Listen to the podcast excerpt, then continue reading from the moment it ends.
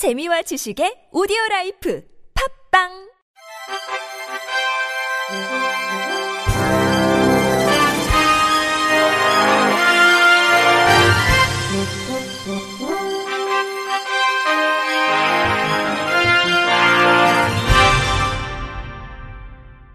청취자 여러분 안녕하십니까? 6월 18일 금요일 KBIC에서 전해드리는 생활 뉴스입니다. 해외에서 시행 중인 백신 교차 접종이 국내에서도 허용됩니다. 2분기 아스트라제네카 백신 1차 접종자 중 희망자에 한해 화이자 백신을 2차로 맞을 수 있습니다. MBC 박윤수 기자입니다. 교차 접종 대상자는 지난 4월 19일부터 5월 15일 사이 아스트라제네카 백신을 맞은 76만 명입니다. 30세 이상 방문 돌봄 종사자와 보건의료인, 경찰과 소방 등 사회 필수 인력과 자녀 백신을 맞은 6만 명이 포함됐는데 이들은 1차 접종 11주 뒤인 다음 달 5일부터 31일까지 차례로 2차 접종을 받을 예정이었습니다. 하지만 이달 말 코백스로부터 받기로 한 아스트라제네카 백신 83만 5천 회분의 공급이 미뤄지면서 계획 수정이 불가피해졌습니다. 방역 당국은 이들에게 화이자 백신으로 2차 접종을 진행하기로 했습니다. 정은경 질병관리청장입니다. 필요한 상황에서는 1차 접종 백신의 접종 간격을 맞춰 교차 접종을 실시할 수 있다고 결정하였습니다. 교차 접종 대상자는 예약 변경 없이 2차 접종이 예정된 날에 위탁의료기관에서 화이자 백신을 맞으면 됩니다. 해당 병원에 화이자 백신이 없을 경우에는 방역당국이 개별적으로 다른 병원을 안내합니다. 대상자가 교차 접종을 원하지 않으면 다음 달 19일 이후 아스트라제네카 백신을 맞을 수 있지만 1, 2차 접종 간격이 12주보다 길어질 가능성이 있습니다. 독일과 프랑스, 이탈리아 등은 이미 교차 접종을 허용하고 있습니다. 특히 아스트라제네카와 화이자 백신으로 교차 접종하면 같은 백신을 맞았을 때보다 면역 반응이 크게 증가한다는 연구 결과도 있습니다. 가천대 길병원 감염내과 엄중식 교수입니다. 두 가지 방법으로 우리 면역 체계를 자극하게 되니까 항체가가 높게 나올 가능성이 높고 높게 나온 항체가는 지속 기간 자체가 어, 상당히 길게 갈 가능성도 있습니다. 정부는 추후 백신 수급 상황과 국내외 연구, 해외 사례 등을 종합해 8월 이후 교차 접종을 확대할지 여부를 검토하기로 했습니다. MBC 뉴스 박윤수입니다. 덕정 수원을 연결하는 GTX C 노선 민간 투자 사업 현대 건설 컨소시엄이 가장 높은 점수를 받아 우선 협상 대상자로 선정됐습니다. 17일 국토교통부에 따르면 현대 건설을 대표 출자자로 한화, 태영, 동부, 쌍용건설, KB, GTX, C 전문 투자형 3호 특 특별 자산 투자 신탁 등이 참여한 현대건설 컨소시엄은 앞서 왕십리역과 인덕원역을 추가 정거장으로 제안한 개회관을 제출했습니다. 또 개회관에 제시된 노선은 대심도 터널을 통해 음마 아파트를 지나도록 설계했습니다. 국토부 관계자는 이달 정부 협상단을 구성해 협상에 착수하고 올해 말까지 실시 협약 체결을 목표로 후속 절차를 적극 추진할 계획이라고 밝혔습니다. 정부가 고시한 기본 계획안에 따르면 GTX-C 노선은 애초 수원, 금정, 정부 과천 청사, 양재, 삼성, 청량리, 광운대, 창동, 의정부, 덕정 등 10개역 74.8km 노선으로 건설됩니다. 고시 에 따라 GTX-C의 총 사업비는 4조 3,857억 원으로 책정됐습니다. 공사 기간은 착공일로부터 60개월입니다. 올해 말 실시 협약을 체결한 뒤 사업이 진행되면 약 5년 후 개통이 유력합니다. 사업 추진 방식은 사회 기반 시설에 대한 민간 투자법에 따라 민간 사업자가 민간 자금으로 건설 후 40년간 운영 수입으로 투자비를 회수하는 수익형 민간 투자 사업 방식으로 진행 됩니다. 국토부는 특히 이번 입찰에서 민간 사업자의 노선 설정 재량권을 확대했습니다. 이를테면 주어진 사업비와 속도, 소요 시간을 충족하면 민간 업체의 재량으로 정거장을 3개까지 추가할 수 있도록 허용했습니다. 현대건설도 이를 활용해 왕십리와 인덕관역을 추가로 한 것으로 알려졌습니다. 다만 관련 추가 비용은 지자체 추가 부담 등을 요구할 가능성이 큽니다. 편의점 GS25가 이달 말부터 일부 야간 무인 매장에서 무인 주류 자동 판매기를 시험 운영한다고 밝혔습니다.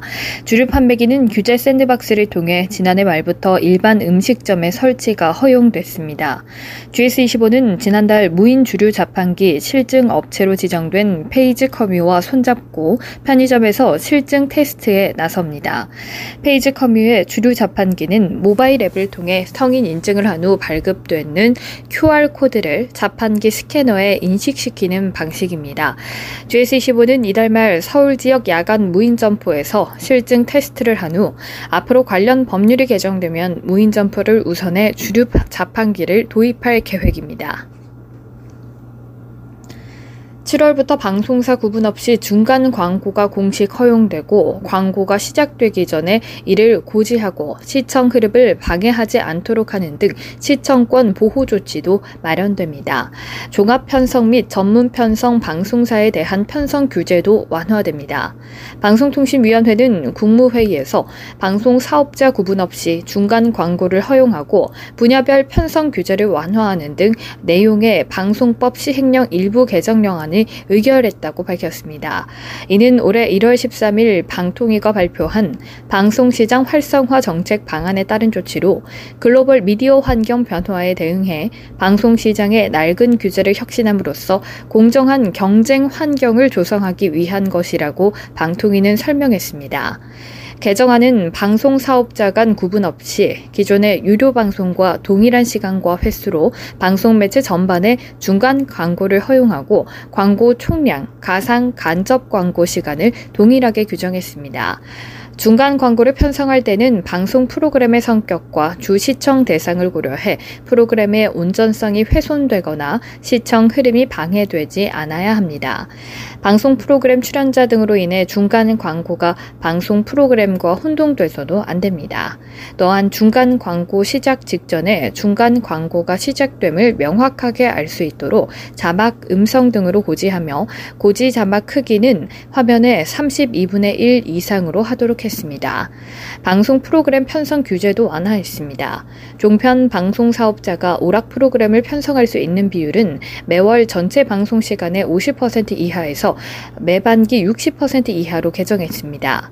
전문 편성 방송 채널 사업자의 주된 방송 분야 의무 편성 비율은 매월 전체 방송 시간의 80% 이상에서 매반기 70% 이상으로 완화했습니다. 방송 사업자가 외국 수입 영화, 애니메이션, 대중음악 중 한 개 국가에서 제작된 영화, 애니메이션, 대중음악을 편성할 수 있는 비율을 매반기 분야별 수입물 방송 시간의 80% 이하에서 연간 90% 이하로 완화했습니다.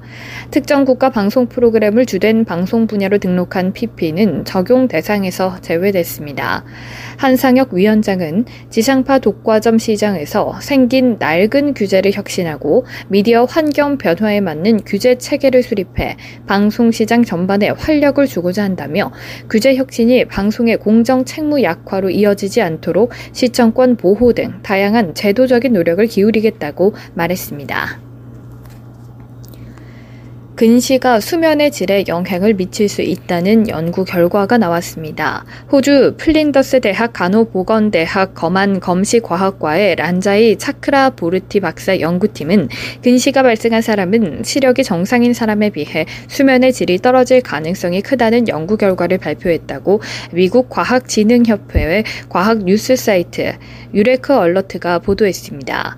근시가 나타난 사람은 24시간 생체 시계가 늦게 가고 낮과 밤의 리듬을 조절하는 호르몬인 멜라토닌 분비가 줄어든다고 연구팀은 밝혔습니다. 연구팀은 애들레이드 수면 건강 연구소의 도움을 받아 대부분 20대인 대학생들을 대상으로 24시간 생체 리듬의 타이밍을 조사하고 소변과 타액 검사로 멜라토닌 수치를 측정했습니다.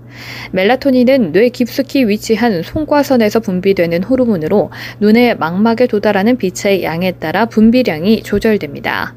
신경 절달 물질은 날이 밝아 빛의 양이 증가하면 분비량이 줄어들고 어두워지면 늘어남으로써 낮과 밤의 리듬을 조절하는 기능을 수행합니다. 새벽 2시부터 4시에 분비량이 최고조에 이르며 낮에는 거의 분비되지 않습니다. 그 결과 근시인 대학생은 시력이 정상인 대학생보다 24시간 생체 시계가 상당히 늦게 돌아가고 멜라토닌 수치는 크게 떨어지는 것으로 나타났다고 연구팀은 밝혔습니다. 근시 학생은 시력이 정상인 학생보다 늦게 자고 늦게 일어나고 잠드는데 시간이 오래 걸리고 토막잠을 자는 경우가 많은 것으로 밝혀졌습니다. 이는 잠자리에 들기 전에 컴퓨터와 기타 디지털 기기를 사용하는 시간이 긴 것과 연관이 있다고 연구팀은 해석했습니다.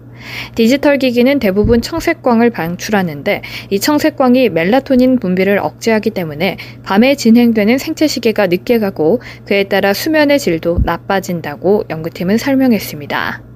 이 연구 결과는 미국의 수면 연구학회 학술지 수면 최신호에 발표됐습니다. 끝으로 날씨입니다. 내일은 전국이 대체로 맑은 날씨 보이겠습니다. 내일 아침 최저 기온은 15도에서 20도, 낮 최고 기온은 24도에서 31도로 낮 최고 기온이 오늘보다 2도가량 높게 오르겠습니다. 이상으로 6월 18일 금요일 생활 뉴스를 마칩니다. 지금까지 제작의 이창현, 진행의 박은혜였습니다. 고맙습니다. KBIC.